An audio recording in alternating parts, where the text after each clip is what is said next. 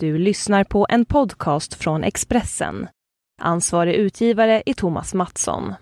Fler poddar hittar du på expressen.se podcast och på iTunes. Hej, Tjena! läget? Jo tack, det är bra.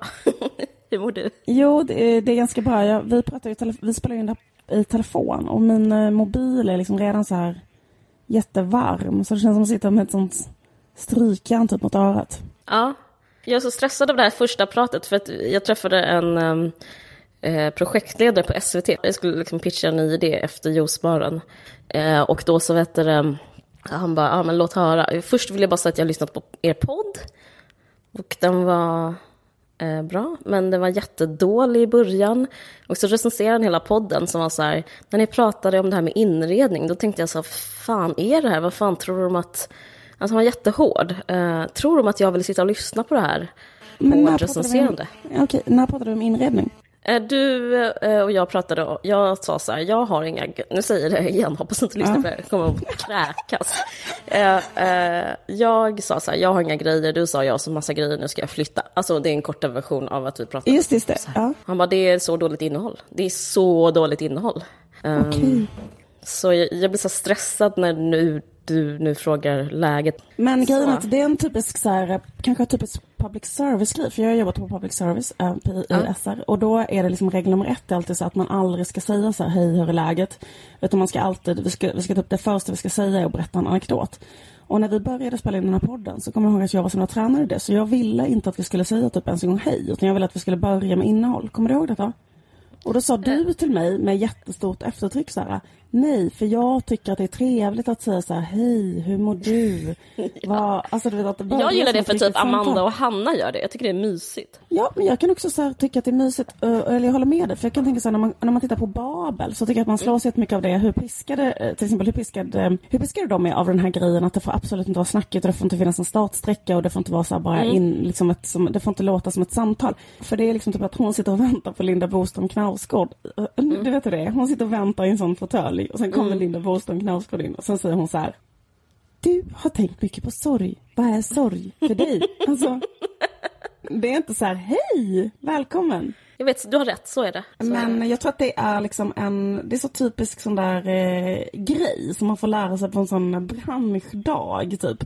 Men det är inte alls säkert att det är så i verkligheten. För att jag tänker på så här, eh, allting som händer i en podd skulle jag ha sågats till exempel direkt i om det skulle vara ett, radioprogram. Till exempel i, Jag kommer ihåg i P3 så sa de så här, när jag jobbade där, så sa de så här Eh, ungdomar, det här var en sanning alltså, eh, som man fick lära sig på så här utbildningsdag. Eh, människor under 30 kan inte lyssna på längre prat än tre minuter.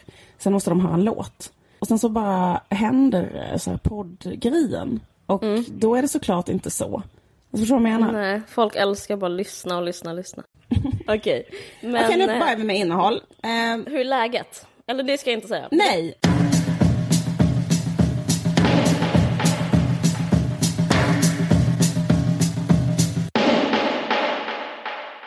Det har hänt mig någonting som är värt att berätta. Jag har, det har hänt innehåll. Eh, det var så här, det är ju brittsommar. Jag pratar i presens. Det är brittsommar. Det är söndag. Jag, har, jag äger en bil, Volvo F70. Jag har inte råd att parkera den i stan. Kostar 120 spänn om dygnet. Dyrt, eller hur? Gud Alltså, alltså står den eh, hos en kompis som bor ute i Solna på andra sidan Hagaparken. Eh, så, och det är liksom så varmt så jag måste, mm, jag måste åka och bada. Och jag tar med min lilla familj och eh, vi börjar vandra genom Hagaparken. Det här var igår söndag. Och då så är det också eh, en annan sak som händer. Eh, vi kommer in där, vi, liksom, vi bor jättenära den så man kan komma in från ett, liksom ett hemligt håll, en genväg. Och, och då händer följande. Eh, min kille och min bebis, eh, måste, bebisen måste sova så han eh, går liksom en omväg så hon ska somna snabbt. Så då går jag ensam eh, och eh, bara liksom går i min egen, egen värld. Eh, Liksom jag, har, jag, jag ska bada, så jag har liksom inte duschat innan. Jag, jag, känner, jag ser lite ut så här, ja, men, eh, jag har typ konstiga kläder, jag har på mig baddräkten, solglasögon, en kavaj, alltså lite så den stilen som man kan ha. Eh, och sen så hamnar jag mitt i ett eh, löpspår som är, så är det en massa sådana funktionärer som säger gå åt sidan, gå åt sidan, men det går liksom inte att gå med åt sidan. Och då är det att det är prins Daniels lopp. Och eh, så till slut, jag, jag, kan liksom inte komma någonstans, jag är liksom infångad helt plötsligt i den här, i loppet. Och det är liksom döva barn som springer eh, mellan så här 7 till 12 år. Och det, den första, det, det, jag ser framför mig är prins Daniel själv och ett tv-team. Jag, jag, står liksom på andra sidan, de, de möter mig och eh, jag går först in i mål av någon anledning. För att de andra liksom, just jag går först in i mål som ett sånt förvuxet barn och prins Daniel och jag, mina blickar möts och båda vi bara tycker det är Alltså han, han bara tittar bort. Alltså det är verkligen så här. Eh, och jag tittar också bort och det är jättejobbigt. Jag kan liksom inte, jag kan inte försvinna därifrån. Och sen precis bakom mig så kommer den första lilla pojken in som en så här en jättegullig tanig liten pojke med så glasögon som springer in och får en kram och en medalj. Men då liksom har jag redan korsat då... den här mållinjen. Alltså det är liksom Nej. så, jo det är jättejobbigt och sen så bara försvinner jag allt vad jag kan. Uh, ja, så det... Men är du med på alla målfoton? ja, det finns så, det var så mycket kameror. Eh, och sen såg jag liksom på TV4 att eh, prins Daniel pratade om så här, att alla så har rätt till sport och alltså och så, men jag, jag ser ut som en pundare, alltså jag har så här stora så här, ja, jag, det, jag, jag bara så stryker omkring där och eh, eh ja, det ska bli jättekul, inte jättekul, men om, man, om, man, om det är någon, eh, jag har inte vågat kolla på så här någon nyhetsrapportering av det, men det var så väldigt mycket så här, eh, kameror och eh, väldigt stort pådrag. Det var 1500 som tävlade, men jag vann över allihopa. Men du vann? Fuskade. Men du, vad heter det, men det var i alla fall ingen som, det var inte så i alla fall att prins Daniel liksom gick fram till dig och gav dig en medalj och Nej, men det var, det var att han tittade bort, han tittade aktivt bort, han bara vände huvudet bort, han bara så här, eh, vi löser det så här. Jag, jag kan känna att jag uppskattar det, för att de skulle kunna vara så här att de typ, vakt, hon ska bort, typ, ja du vet, så. Men, eh, men det hände mig igår, jag, och jag kände så att jag gillade, jag kände att jag gillade honom. Alltså, han seglade, alltså jag har alltid gillat Chris bäst i kungafamiljen, men han är så här, prins Daniels liksom coola agerande genom att liksom inte låtsas om mig vet inte, kände att han seglade alltså, upp som en favorit. Alltid, på Instagram har alltid varit min absoluta favorit ja, kungahuset.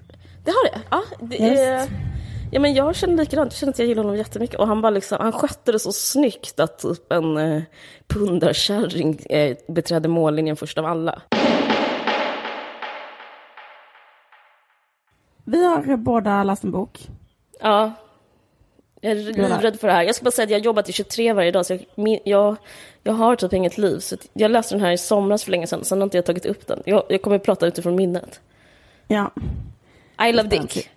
Just det. det. Du vill bara säga det, eller? Ja, just det. så har vi läst en bok som heter I love Dick. Skoj! Eh. vi har läst en bok Ja. Som är den feministiska klassikern I Love Dick uh, av Chris Kraus. Som nu har kommit ut på svenska, på Modernista. Innan så, den har ju varit ute jättelänge i USA. Eller menar, den ja, jag läste den på engelska, inte för att skryta men ändå för att skryta. Mm, för... Läste den på svenska? Mm. Okej. Okay. Mm. Men du, får jag, eh. fråga, får jag fråga, eller får jag säga en sak apropå, jag ska inte prata mycket om det här, men vi har fått kritik för att jag avbryter dig. Mm. Men nu känner jag att det är din, din chans att ta igen det. Nu ska jag bara vara helt tyst. Vad, vad tyckte du om boken?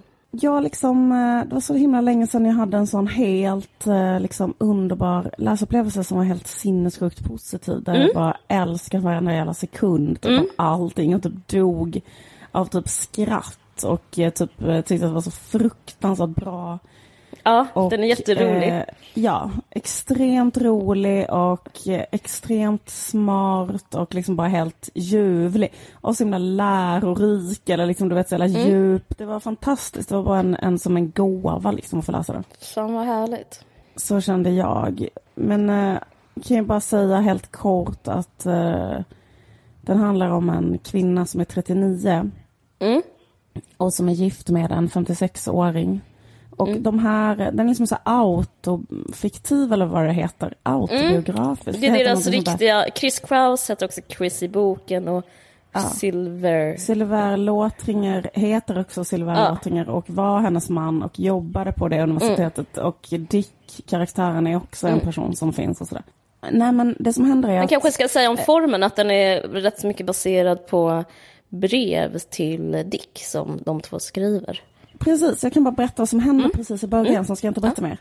Att eh, Chris, karaktären Chris, är en 39-årig kvinna som är, är gift med en, en äldre 56-årig man som är, är en jätte, jätte uppskattad så här, professor på ett universitet och hon är en ganska så här, misslyckad eh, alternativ filmskapare. Eh, som just har misslyckats med en film och eh, liksom, den har inte kommit till någon liksom, festival och allting går skitdåligt. Liksom, och. Ja. Ja, och ehm, sen så är de två på, eh, de träffar en kollega till hennes man bara eh, och liksom typ tar, liksom kä- käkar med honom och sen så sticker de, följer med honom hem och typ dricker med honom. Och direkt när hon får syn på honom på restaurangen så blir hon så här kär i honom och blir liksom helt besatt av honom. Och sen så... Hon, han är- beskrivs liksom jättemycket som en karaktär som är, alltså det är en slags intellektuell eh, klick som de rör sig i, så, kom, så beskrivs han eh, jättemycket som typ en eh, vilding och outsider. Alltså jag tycker det är rätt så, eh, alltså det, det är relevant för vad man ska säga sen, att, att han, är liksom, han är en projektionsyta, typ som en sån, alla tycker han är så fräsch för att han inte är så, han är inte så en snackig intellektuell. Så jag, man förstår typ att en, en spänning uppstår, eller typ att hon blir kåt för att det är så här, han är typ så grovhuggen typ och, Ja. eh, ja sådär. Och sen är det så här, eh, sen skriver, hon så här jätteroligt att eh, eftersom hon och Sylvär inte haft sex på sju år eller sånt där så har de liksom utbytt all intimitet, eh, all sexuell intimitet till att istället ha så här 100-procentig eh, vad heter det, eh, Snack. Liksom, eh, snack, så att de pratar om allting. Så hon säger till dem direkt så här, jag blivit kär i Dick, han är direkt där, absolut, du är kär i honom, då,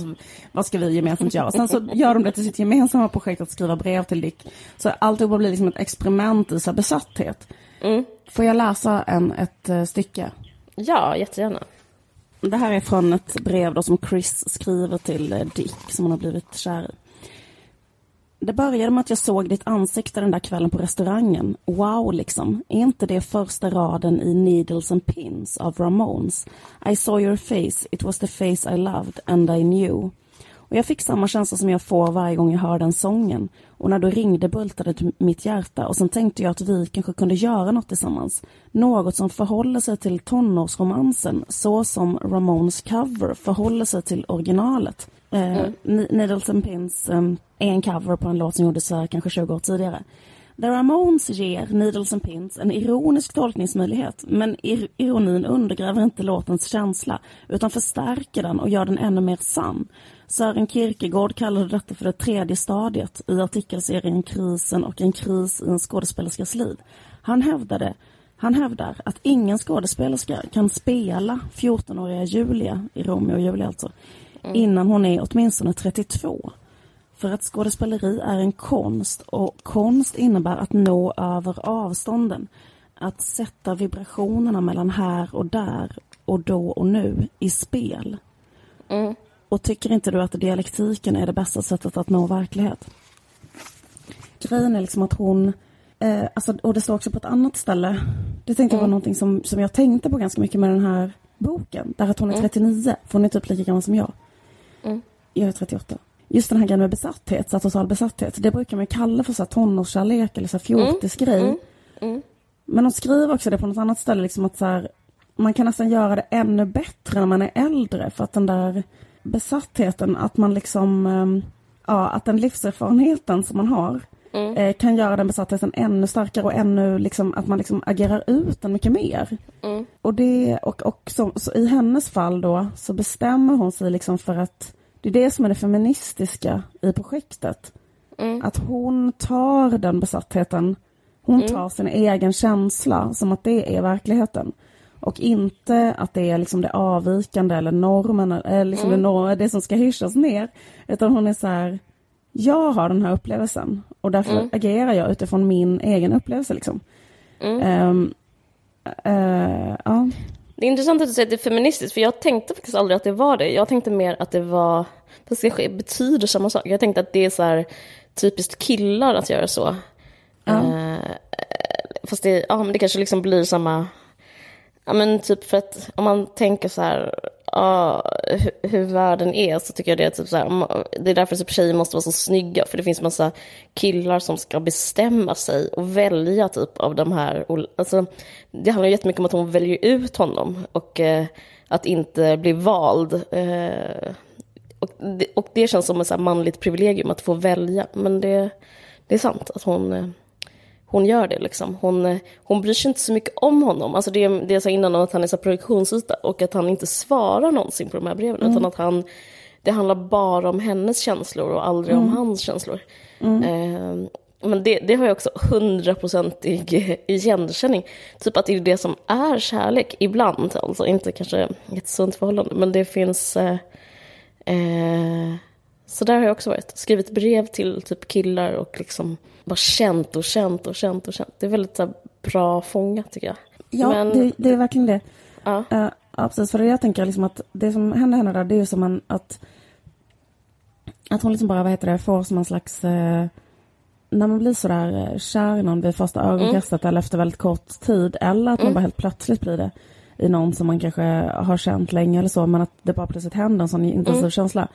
Det är ju nå- någonting med det som är så här helt, ehm, det är ju en, det är en jättemärkligt så här, tillstånd som, som bara kan uppstå och vara så här helt otroligt starkt och helt så här, livsförändrande och liksom bara göra kaos. Liksom. Eh, Vilket också gör här i hennes fall. Och eh, eh, vad heter det, men det som jag tänker lite intressant är att hon liksom, att eh, det som hon, för hon är ju konstnär då i, i boken, att hon liksom bestämmer sig för att undersöka besattheten som ett konstnärligt projekt och bara liksom gå in i besattheten helt och hållet. Att det är absolut inte, för annars tycker jag att det är så himla mycket så här när man, när man drabbas, för det kan nästan vara som att, alltså det är så här, eh, det kanske är romantisk eh, syn på det hela, men det är i alla fall min erfarenhet att det är så här, att man drabbas av någonting, ungefär som att man drabbas av en sjukdom eller man drabbas av någonting så. Ett slags tillstånd som man inte kan påverka själv. Och sen kanske man eller ägnar väldigt mycket tid åt att försöka påverka det, typ så här rationalisera det på olika sätt. Så här, det är inte så här, eller jag vill inte det här egentligen, det här är en projektion, det här beror på det här, det här beror på det här. Alltså förstår du vad jag menar? Ehm, men att liksom... ehm, men att jag tror egentligen inte alls att det går. Utan jag tror egentligen att man egentligen bara ska acceptera det och ge upp liksom. Ja, men det är jätteovanligt att kunna ha den um, styrkan. Nu ska inte låta som hon, Mia Törnblom, typ att visa sin svaghet är typ den största styrkan. Men eh, jag läste en intressant artikel med eh, Chris Kraus av Tone Schunnesson, eh, som eh, en annan bok jag precis läst, också en vän till mig, den, men den är helt underbar. Mm, typ Sveriges bästa bok. Hur som helst, eh, då pratar hon i den intervjun, Tone frågar en fråga som är så här, du verkar helt orädd när det gäller att prata om dina misslyckanden. Eh, och då svarar hon att för henne, hon, liksom, hon använder ordet misslyckande som homosex, homosexuella börjat använda ordet queer och bög. Att om man säger något tillräckligt ofta förlorar sin negativa kraft. Och, man er, och det och hon erövrar ordet. Och det, jag tycker liksom, det är lite så i det här förhållandet till Dick också. Att liksom allting som är så här, anses som vad ska man säga, psycho bitch och svagt och liksom att det, um, det blir så här, det, hon, skapar ett eget universum för det där det inte är låg status nästan. Alltså att hon, och det, ja, det, det är väldigt uh, fräscht. Alltså det är kanske det, det som var så bra med boken, att så här, Eh, det är väldigt så här, ovanligt att, eh, att, inte, att inte värdera det som dåligt och töntigt att vara liksom så här, eh, att aldrig få ett ja och att eh, hon bara tycker typ det är intressant. Eh, eh hon säger också att, att så här, eh, vad är det som är så förnedrande med att misslyckas? 90 av 100 är rena misslyckanden, men kulturen visar bara lyckan. Och därför talar vi inte om det misslyckande. Det är, bara, det är en hemsk nyliberal idé om att livet är ett segertåg det är väldigt varjelikt, varje tecken på svaghet och, man med, och att man äts av flocken. Jag tycker det är så himla trösterikt, tycker jag, att hon är så här, eh, omfamnar det dåliga och typ att det inte är farligt på något sätt. Alltså det, är, Ja. jag vet inte, det är väldigt fint. Men en sak som jag tänker på, för att hon, ehm, Ja. det hon gör här är att hon inte alls, eh, alltså hon går in i det att, att göra, att bara utgå från sin verklighetsbeskrivning. Mm. Typ så här, det finns någonting. Eh, och eh, det, måste, det, det känner jag. Och då agerar jag som att det är så. Att min verklighet blir liksom verkligheten. Mm. Och hans verklighet är så här, va? Det händer väl inget speciellt. Ja, precis. Eh, och det så här, ignorerar hon helt och hållet. Ja. Och det är ju liksom också på ett sätt för att hon bara, hon bara gör alltihopa som ett konstprojekt där hon bara utforskar besatthet. Och hon liksom bränner ju sina skepp, om man ska säga, direkt. Mm. Mm. Så hon beter sig redan från början så otroligt konstigt så att det är helt omöjligt att... Jag vet. Jag, t- jag tänkte på det jättemycket, att det är ett sätt... Eller jag tänker att det handlar också om... eh, eh det påminner... Mm, det kanske låter väldigt pretentiöst, men det blir som en sån meta... Att hon skriver om det. Alltså skrivandet i sig gör att det är möjligt att göra så. Att hon skriver om att hon gör det. För att så tycker jag... Så, så den typ av skrivande känner jag igen mig i. Att det finns liksom... Näst, det finns en smärta. För jag tycker ändå det är på riktigt liksom. Absolut. Och det riktiga är att hon känner den här kärleken som är totalt obesvarad. Och som hon kanske direkt fattar är obesvarad någonstans. Och sen så går hon in i den smärtan. Men eh, med typ livlinan, att hon skriver. Så hon gör det liksom inte helt... Alltså samtidigt som konstprojektet är att gå in i det helt, så går hon inte in i det helt. För, För att det är ett eh, konstprojekt. Precis, för att det är ett konstprojekt.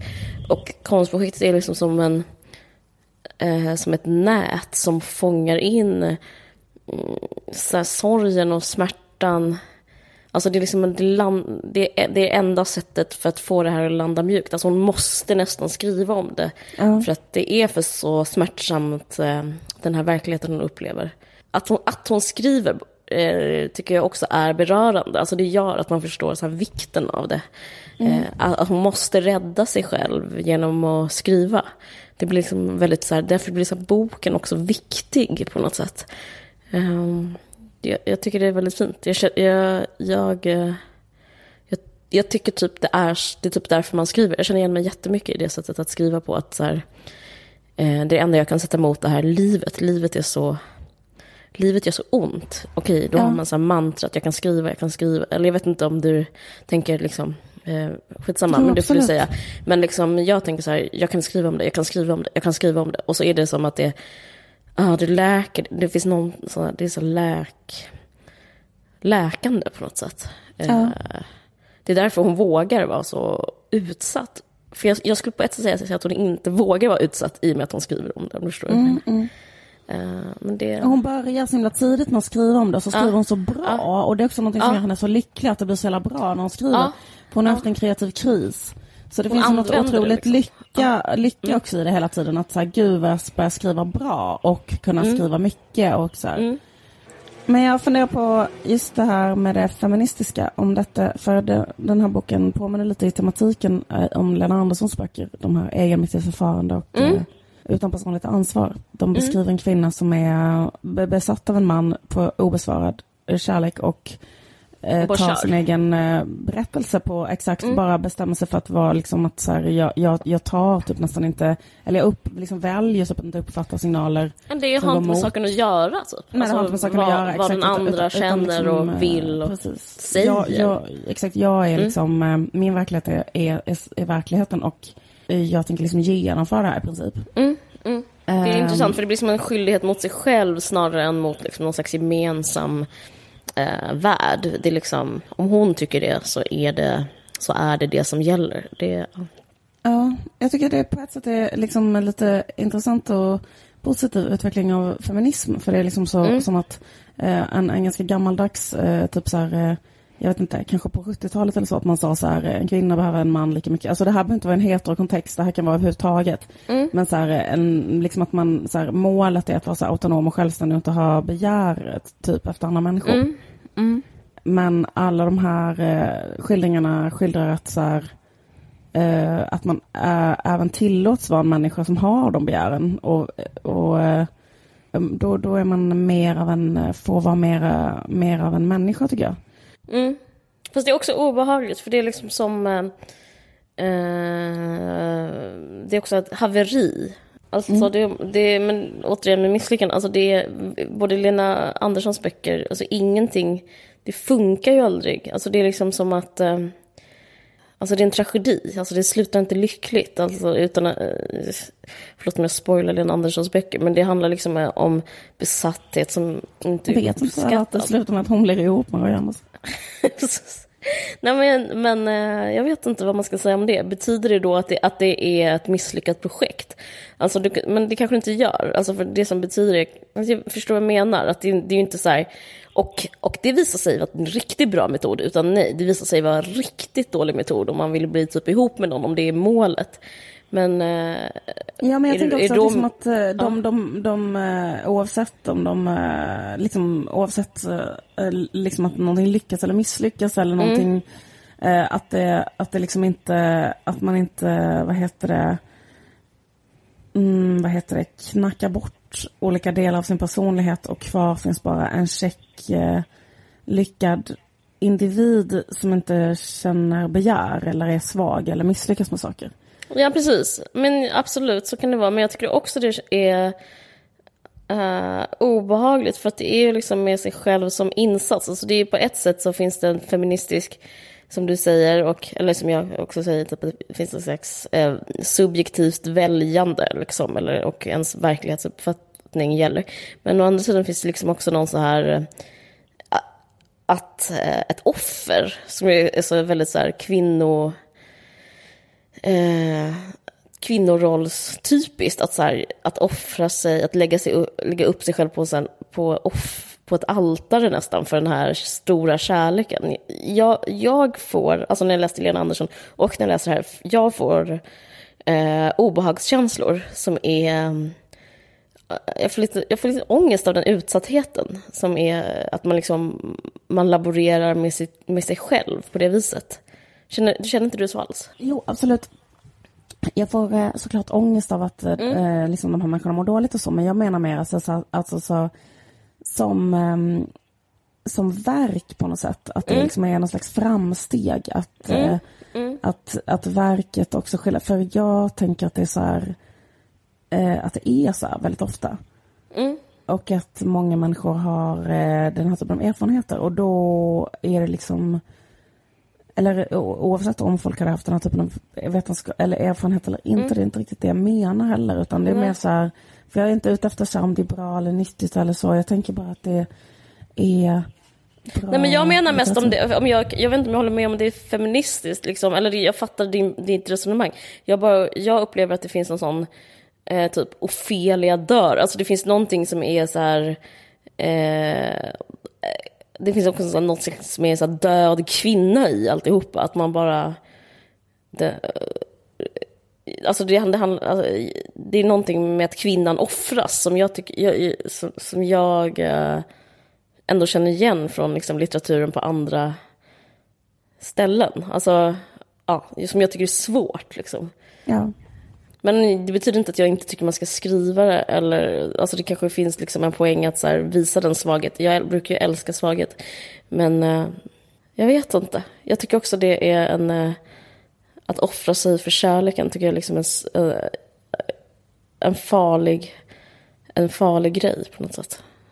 Jag känner, ja, jag reagerar med obehag mest. Ja, ja precis. Jag tänker nog inte direkt så här att, um, att så utfallet av det mm. är så himla egentligen... Att det är relevant överhuvudtaget? Eh, ja, eller liksom det, det, mm, det hade också kunnat... Jag tänker att den här berättelsen hade kunnat sluta med att de blev ihop. Typ, eller? Mm. Fattar du vad jag menar? Mm, mm. Um, de har ju något slags förhållande, liksom. Mm. Förlåt, spoilervarning. Um, men... Uh, ja, jag tänker mer att... Uh, fast jag, jag, tänker absolut med den här boken att det var bara så här... Så, att det var så fruktansvärt bra text, så att det var så mm. underbart att läsa. Verkligen. Super, super eh, intellektuellt också. Ja, det är typ som att gå en kurs på universitetet. Jag vet. Jag så googlade hela tiden alla mm. namn. Mm. Och eh, det var underbart.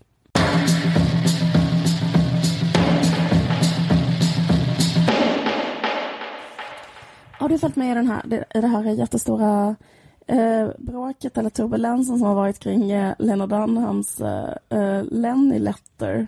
I hennes mm. intervju med Amy Schumer. Har du följt med det lite grann? Nej, jag har inte följt med. Jag, berätta. Ja, Jag får eh, Lenny Letter, men jag tycker det är så mycket text. Jag kan aldrig läsa det. Ja, jag tycker ofta att eh, det är ganska... Jag liksom har den här åsikten om Lena Dunham att jag som älskar avgudar henne som konstnär men jag är så ganska ointresserad av eh, hela hennes politiska engagemang och, och sådär. För jag tycker Mm. ofta, ofta att det är så här väldigt sådär... Jag tycker det ofta blir liksom helt... Eller det är som den där kamratposten. Eller det känns så helt så här otroligt så här präktigt och, och liksom ointressant för mig i alla fall. Men hon har ju också någon slags eh, eh, grej som aktivist och framförallt eh, Hillary-supporter. Just det. Och sen har hon ett feministiskt nyhetsbrev som heter Lenny Letter som hon gör med den här Jenny Connor som också är en, liksom typ producenten till Girls Talk Mm. eller sånt där. Ja. Precis. Och så i den så gjorde hon en intervju med Amy Schumer Mm. som jag läste. Och då så sitter de och eh, typ skämtar och snackar och det är väldigt mycket så här bara avskrivet talspråk eller man ska säga. Då, snack, då berättar eh, eh Lena Dunham om en episod när hon har suttit bredvid en eh, amerikansk basketspelare som heter Odell Beckham Jr. Mm. Han är typ, alltså, nej han är inte basketspelare, han är en amerikansk fotbollsspelare. Så han är en sån superstjärna i eh, USA, men helt okänd, eller du vet, ingen kollar på amerikansk fotboll, kanske i Sverige. Men han är här 23 år, han är sånt modefenomen, han är så här the most stylish man alive och sånt. Och typ om man googlar honom så, han har typ en helt sinnessjuk stil, han är så här super, han är kanske så här typ den snyggaste, hetaste, whatever människan nu i USA. Okej, ja. Eller menar av sådana slags fotbollsspelare. Han är sån, och då så säger hon så här, så säger, berättar hon för Amy Schumer så här. I was sitting next to Odell Beckham Jr. and it was so amazing because it was like he looked at me and he determined I was not the shape of a woman by his standards. Um, he, uh, the vibe wa- was very much like, do I want to fuck it? Uh, it's wearing, is it wearing a, yep, it's wearing a tuxedo. I'm going back to my cell phone. Och sen var det så Ja. he was like, that's a marshmallow, that's a child, that's a dog. Du vet så. Mm. Eh, och sen, och sen var, var, var hon så här, it wasn't mean, he just seemed confused. Lena Dunham hade på sig en, en tuxedo på The Met Gala som är en jättestor välgörenhetsmiddag. Just Då så, eh, vad heter det, möttes det här av sånt, eh, sån otrolig outrage. Alltså helt otroligt mycket vrede. Okej. Från så här, eh, USAs, eh, eller liksom från människor som tycker att det är rasistiskt. Okej. För att han är så svart och att ehm, de menar att det här liksom taps into en jättelång tradition som är så här att vita kvinnor eh, eh, liksom, vad heter det, förväntar sig att svarta män ska begära dem sexuellt eller kanske eh, du förstår, hittar på eh, falska anklagelser. Ehm, jag tänker också att i USA att det är så extremt, alltså går liksom inte nästan att föreställa sig. För här är liksom inte den frågan, alltså jag tänker på hela den här Black Lives Matter-grejen, att det är massa människor som blivit skjutna, att det liksom är så här, någon slags uppskruvad nivå som gör att så här, det här är helt liksom, ehm, eh, att det blir att det blev i alla fall en sån stämning mot henne. Alltså det, det typ liknar liksom absolut ingenting. Det är liksom så här helt sinnessjukt och alla är så här vilken sinnessjuk människa hon är typ som kan ha gjort så här. Ja. Sen så följer jag henne på Instagram så bara det är liksom nivån eller så här mängden kommentarer som alltså hatar henne och alltså det här bara pågår, pågår, pågår, pågår, pågår. Alltså det är typ eh, liksom eh, helt, helt, helt, helt, helt, helt, helt otroligt liksom. Eh, dels ehm, tror jag bara så här från män kanske som känner sig så här arga och sen så också från akt- olika aktivister som då tycker att eh, hon eh, förespråkar en sån eh, white privilege eh, feminism Mm. som inte tar de här sakerna på allvar eller inte har satt sig in i Mm. det ordentligt. De tycker han, ehm, ja. Mm. Eh, sen så, så postade hon en ursäkt ehm, Mm. som var så här Det här måste bara Mm. varit den senaste veckan eller? mm, precis det hände förra veckan. Ja, okej. Nu får du en total recap här. Mm, okej, jättebra. Eh, hon skrev ursäkten, ska lä- och ursäkten var så här. Eh, Despite my moments of bravado, I struggle at industry events and in life with a sense that I don't represent a certain standard of beauty. And so when I show up at the Met ball surrounded by models and swan-like actresses, it's hard not to feel like a sack of flaming garbage. This felt especially intense with a handsome athlete as my dinner companion. Eh, och sen så var hon så här. Eh, most importantly, liksom att det blev fel och hon ber om ursäkt och skriver så här Most importantly I would never intentionally contribute to a long and often violent history of the over sex sexualization förlåt jag pratar väldigt dålig engelska of black male bodies as well as false accusations by white women toward black, black men. Mm.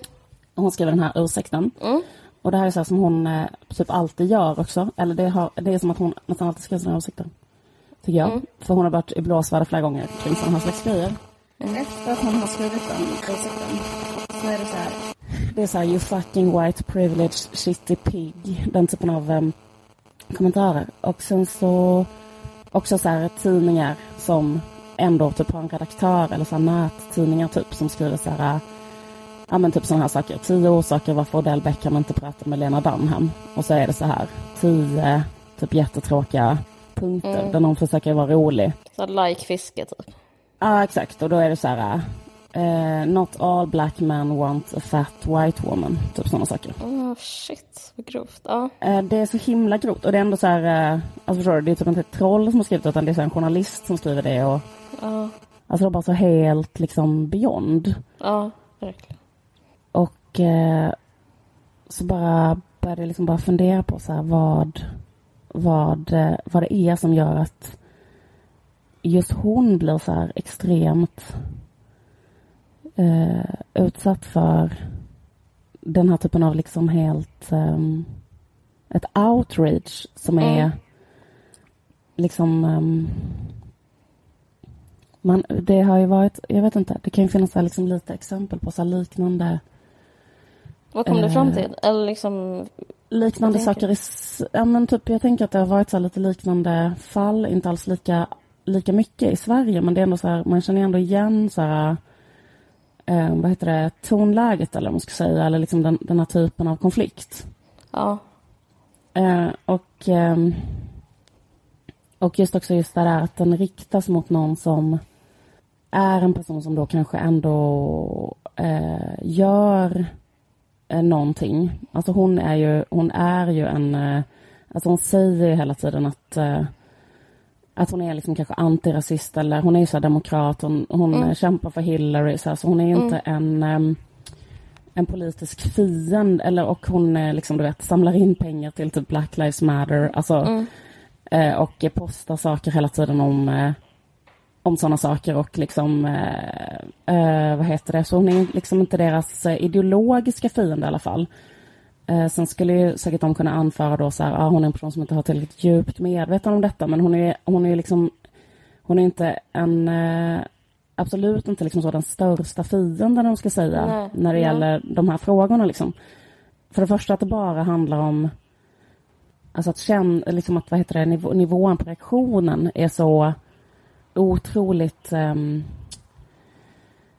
stark versus liksom hur brottet är, eller vad man ska säga. För att Ja. alltså, ehm, för, för grejen är också att hon, hon skämtar ju liksom också. Det är det som är Ja, grejen, visst. liksom att hon jag skrattade, skämtar. jag tyckte det var kul. Ja, ja men precis. Så jävla rasistiskt gjort. Nej men jag funderar på så här, och sen det här med att hon ber om ursäkt direkt.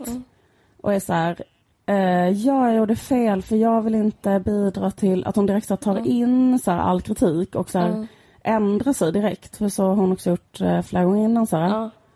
Helt så här, på något sätt ganska, alltså väldigt, väldigt snabbt bara Mm. är så här, jag hade fel liksom. Mm. Eh, nu vill jag lära mig att göra rätt liksom. Mm. Och så tänker jag så här liksom att, att känsla, eller, eller, eller en grej.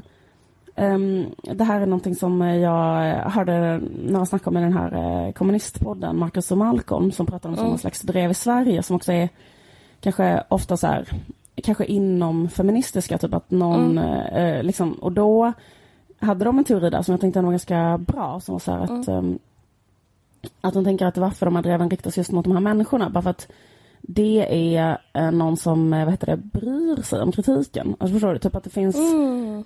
En så poäng med att angripa Mm. henne. Eller det finns liksom en, alltså det, eftersom hon är en människa som liksom bryr sig om Black lives eller så här rasism Mm. så tar det typ himla hårt på henne då liksom. Så att hon bryter ihop av det och så här. sk- och, och liksom ber om ursäkt och så. Och sen så kan hon Ja, är ändå fortsätta. effektivt kritisera. Ja, det är effektivt kritiserande, exakt. Ah, mm. För att eh, om de hade kritiserat, säg en, en eh, öppen högerpolitiker som är rasist öppet, eller så, Mm. och säger så här, du är rasist när du säger det här, då bara ja, och, eller fattar du vad jag menar? Absolut, absolut. Ehm, så det är liksom någonting, men så tänker jag det där att, um, att jag tänker att det är något som är så här fel med att hon inte eller jag tänker att det är fel att hon inte står fast vid sin egen version. Alltså jag tror att det hade varit bättre att göra det. För det som är grejen är liksom att om hon ber om ursäkt och tar in hela den här tolkningen, för det är ju en rimlig tolkning som liksom en kritiker, typ en kulturkritiker kan göra. Typ så här, ja det här på ett sätt så liksom, eh, eh, vad heter det, eh, tappar det här in på en lång historia av vita kvinnor som är så här mot svarta män. Mm. Men att hon, om hon istället hade varit så här, ja fast eh, jag, eh, fuck you, jag skämtade. Mm. Typ jag är en Tänk komiker. Så. För jag är en komiker, det. exakt. Jag kan skämta Ja. om allt. Hej då. Precis. Ja. Absolut. Jag vet, fast det är också Ehm. sympatiskt att hon... Alltså det är också så himla ovanligt att vara så... Säga förlåt och så. Alltså jag vet inte. Jo, jag vet. Fast, nej, för, för, För hennes skull liksom, eller hur tänker du? Jag tänker att så här, att um, för grejen är att då liksom är det som att typ hälften av alla människor i det där kommentarfältet säger så här, nej inte hälften, kanske 20 procent säger så här, gud vad bra, det var jättefel av dig att göra det, men gud vad starkt att du vågar be om ursäkt. Mm. Sen så säger eh, 80 procent, du är ett piece of trash, gå och ta livet av dig, typ så här. Ja. Du är en är racist cunt, typ så. Mm. För grejen är också att så här, om man, om man nu ska liksom analysera det ännu mer så här, för att Mm. Det som hon gjorde där eh, när hon, eh, vad heter det, sa så här, va, varför, eh, vad heter det, ägnade inte Odell Beckham mig någon uppmärksamhet? Han tyckte att jag var för ful, typ. Mm. Det är ju liksom också, alltså med största sannolikhet, alltså det är väl, alltså jag menar det är väl klart att det är så, eller? Mm. Absolut. Så, det tror jag också. på ett sätt skulle man kunna säga så att i hennes eh, reaktion så, nu kommer säkert ma- massa människor att tycka att jag har fel, men det kan prova säga det i alla fall. Men typ så här, på ett sätt skulle man kunna säga att hon inte rasifierade honom. Förstår du vad jag menar? Mm. Genom att bara bli sur eller tycka så här att eh, han var en kille som inte var intresserad av att prata med henne liksom. Oavsett. Jag, jag bara funderar på vad hade hänt ifall hon hade, eller vad är det man vill åsta, eller vill man åstadkomma det här lä- läget där hon tänker så här, ja han är svart, att det är det första hon tänker på med honom. Mm. Och sen steg två är så här, det finns den här koloniala historien. Mm. Steg tre är så här, Jag ska Då- inte säga någonting om det. Alltså, ja men exakt, inte- eller typ ja. så här, jag kan inte skämta. Nej. om att jag känner mig tjock bredvid typ en snygg idrottare. Eller liksom, ja. Eh, men typ precis. att, För att, att att det mitt- kan jag också ett bli... överläge. Ja, ja, för jag har ett överläge Ja. och, och jag... ehm, och, och liksom i det så kan det också eh, eh, bli liksom ännu mer så här whack liksom. Verkligen. Alltså det, Ehm. som, det som stämmer är ju att hon har ett överläge, alltså allt det, alltså med hennes vithet, så jag kan ändå fatta kritiken. Men, men jag tänker på en annan sak, för att jag, jag följer också henne på Insta och jag följer också Lenny Letter. Grej, och hon brukar, och jag läser ofta kommentarer, jag tänker också att det kanske är som att förminska hela den här debatten. Jag, men skitsamma, men jag tar den risken. Men hur som helst, att jag tror att det handlar om att eh, frånsett den här eh, liksom, vad ska man säga, eh, där, där så här slitningen, för, eller fan rasist, den rasistiska traditionen kanske man ska kalla det, i USA. Att det också handlar om att folk är så arga för att hon ens existerar Ja, och verkar och säger något. För så tycker jag det, alltså, det behöver inte handla om så här rasifieringar hit och dit, utan hon får ju sådana kommentarer bara för att hon finns. Och jag tror att det handlar jättemycket, det här är så hemskt, men det är som ett symptom på att eh, världen är så, och särskilt USA, är så ultrasexistisk. Att hon är tjock. Alltså, Om du läser hennes kommentarer så handlar nio av tio om hennes vikt. Alltid. Vad hon än gör. Om, så här, om det är ett nytt avsnitt av Girls, om det, eller typ så här, här är jag med min kille, eller den här hunden är så här att jag älskar min mamma. Så det är alltid så här, hon har gått ner, hon har inte gått ner, du borde gå ner, du är bra som du är.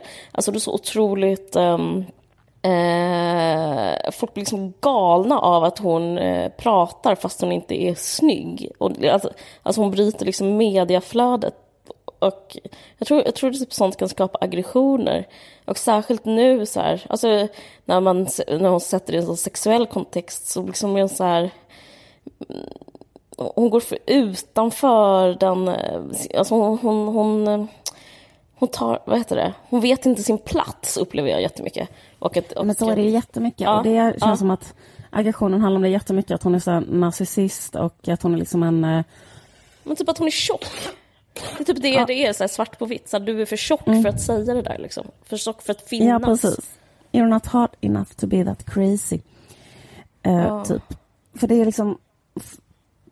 Men... Uh, Ja, exakt. Det är liksom ett blint hat som inte går att liksom analysera på något annat Nej. sätt än att det bara är så här eh, helt så här bindgalen aggression. Så ja. uh, och, Men varför ska hon få, få vara på en bild om hon inte är fotomodell? Alltså det är något så himla... Folk blir liksom rasande hela tiden. Alltså hon är så himla provocerande. Det är väldigt speciellt ja. att läsa. Uh, men visst, sen så har hon också den här traditionen av att så här, men hon är ju inte så särskilt politiskt medveten, eller hon är inte så här, hon har inte så bra koll på de här frågorna. Det måste jag ge hennes kritiker. Alltså det är ju väldigt Nej. kul så här att uh, girls, alltså det är så otroligt vitt liksom. Och, alltså hon är, hennes verklighet handlar ju inte om några alls så här, den typ av erfarenheter överhuvudtaget liksom.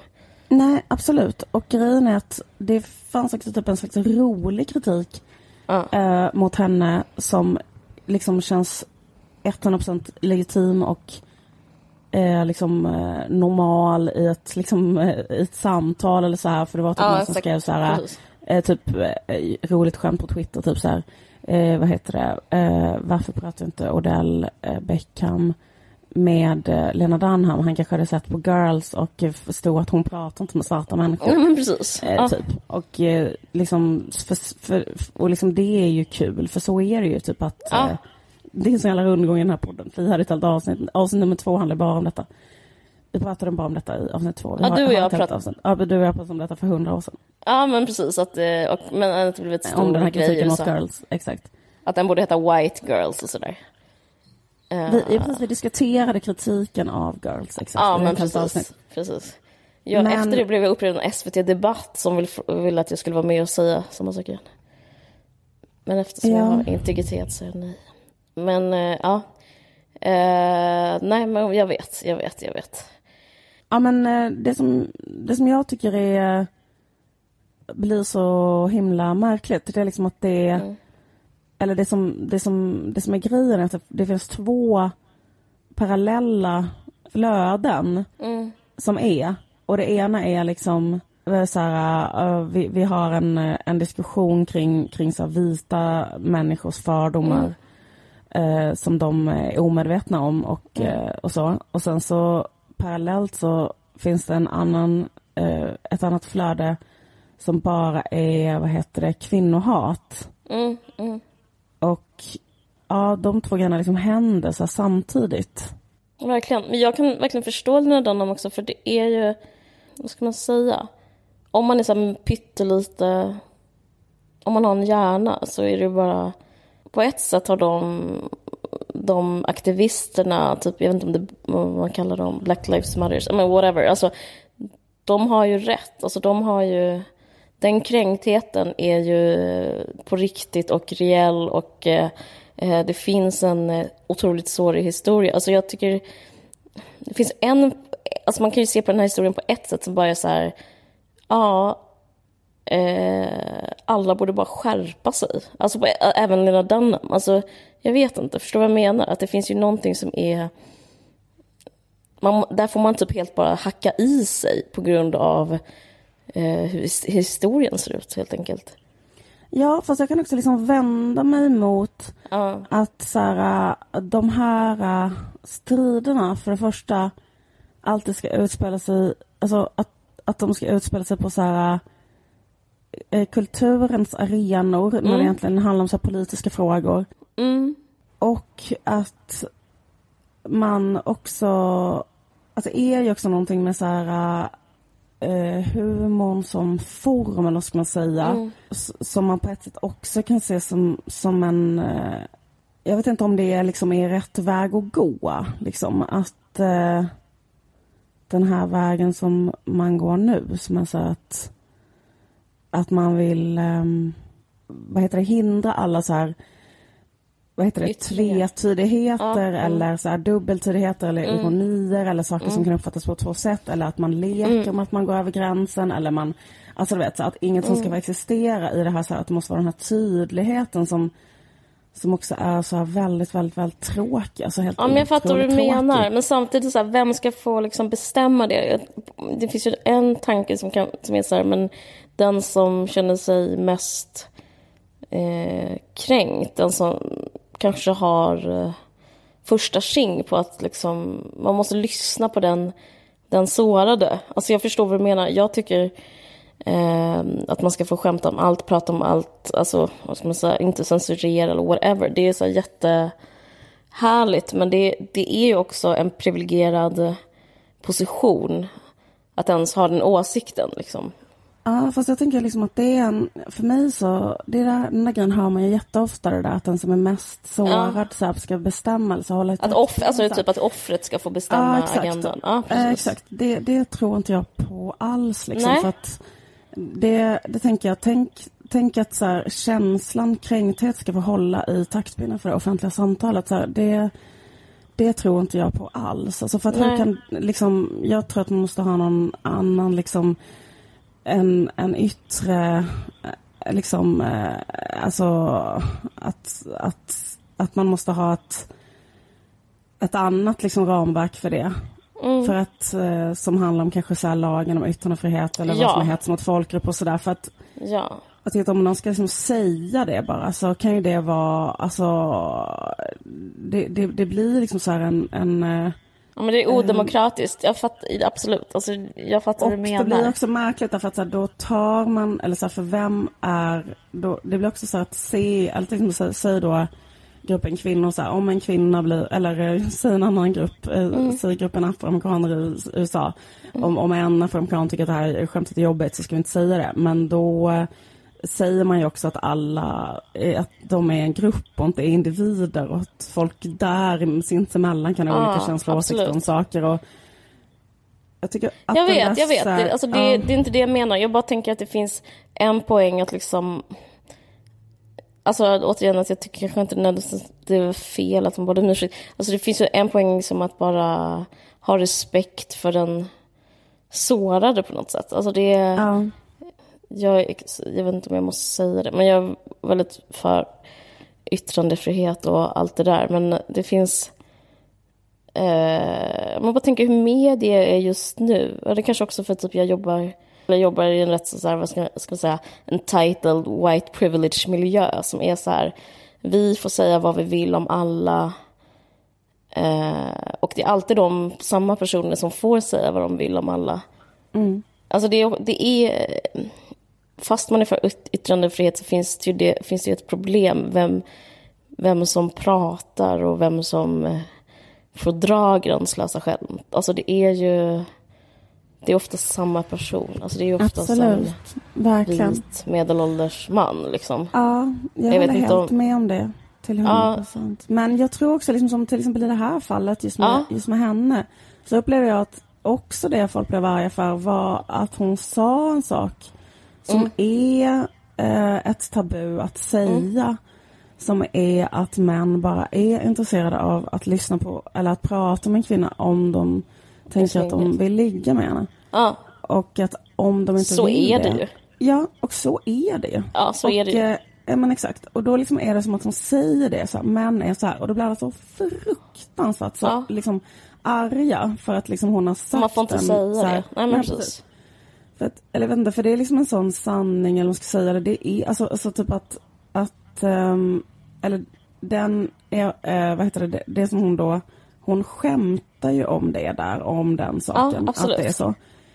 Eh, och sen är det också, det är nästan så lite, jag tycker det är liksom ett traditionellt tjejskämt det hon säger. Typ att hon säger så här, här, här den här stämningen att man går runt och känner sig, alltså man är typ så här, man råkar komma in på en fest och alla är så här supermodeller. Ja. Och man själv känner sig som en marshmallow så sitter man med en jätte, jättesnygg kille som bara känner att han får panik av att sitta där med Ja. Alltså det är liksom väldigt mycket så här, jag som är så tjock. Alltså det är lite den, det är Ja, lite, visst. det är lite den typen av skämt också.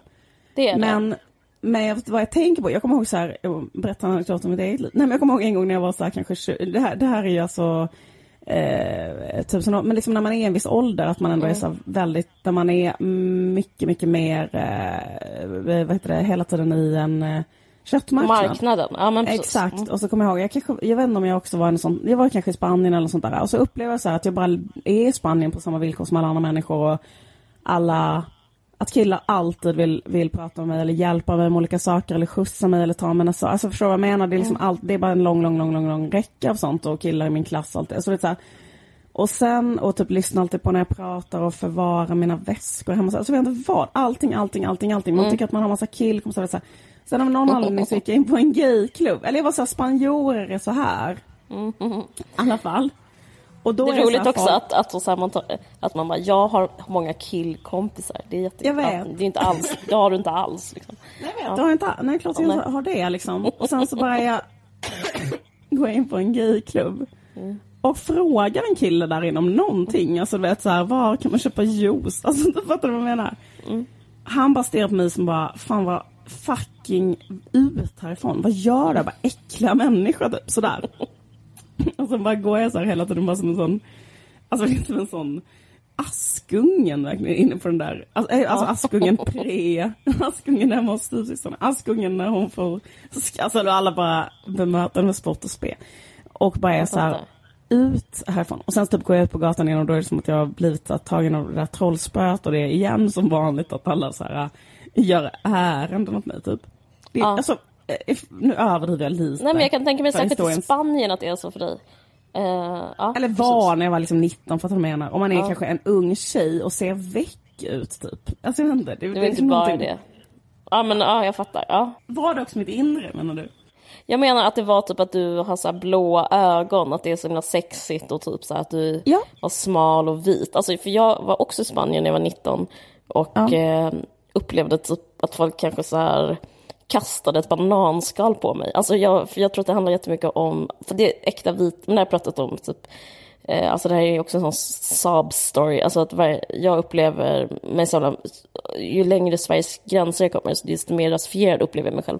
Alltså ju mer så här, ju, eh, typ att när jag är i Spanien så, är så jävla, har jag så här låg status för att jag har så här brun, brunt hår, så här, lite brun hy och lite kort och liksom, eh, alltså väldigt så här ut, eh, utseende helt enkelt. Men du blir väl ändå typ så sexualiserad typ i Italien och... Nej, inte, alltså det är liksom inte, inte, inte om man jämför med typ eh, en blond kompis. Då är det liksom, då är det verkligen att jag kan räkna på ena handens fingrar. Och man ska ju bli så sexualiserad från morgon till kväll. För att, Ja, jag kanske överdriver nu, det var inte Ja. så jävla liksom så här bla bla. Men jag vet, Ja. det är äkta white privilege och jag vet exakt och det blir ännu, det är ännu värre och ännu mer sinnessjukt ju mer man eh, exakt får inte tala om så här eh, vad som händer. Alltså så här, det, det, det är verkligen helt sinnessjukt. Ja, men det är verkligen, jag, det är verkligen så en eh, lyckokast att jag bor i Sverige eftersom jag har liksom eh, ja, jag har liksom alltid kunnat spela på en helt annan grej. Alltså det är typ det, eh, alltså det var innan det var så rasist. Folk alltid tycker typ jag är fin som har så brunt hår och sånt där.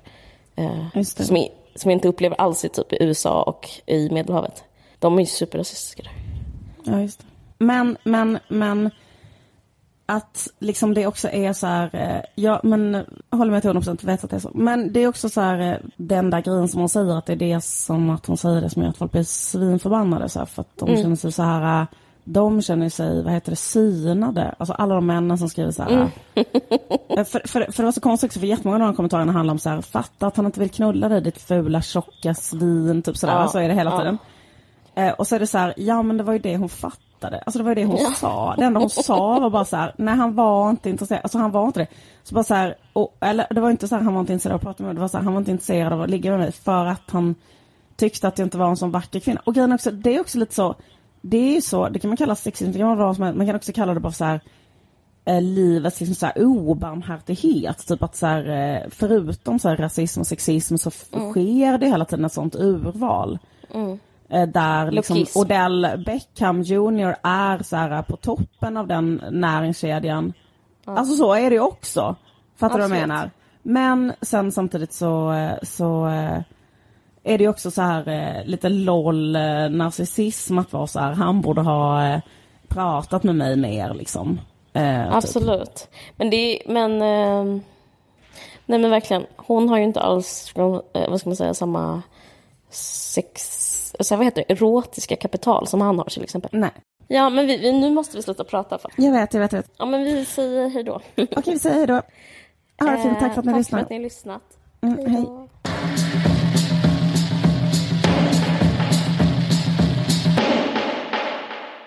Du har lyssnat på en podcast från Expressen. Ansvarig utgivare är Thomas Mattsson. Fler poddar hittar du på expressen.se podcast och på iTunes.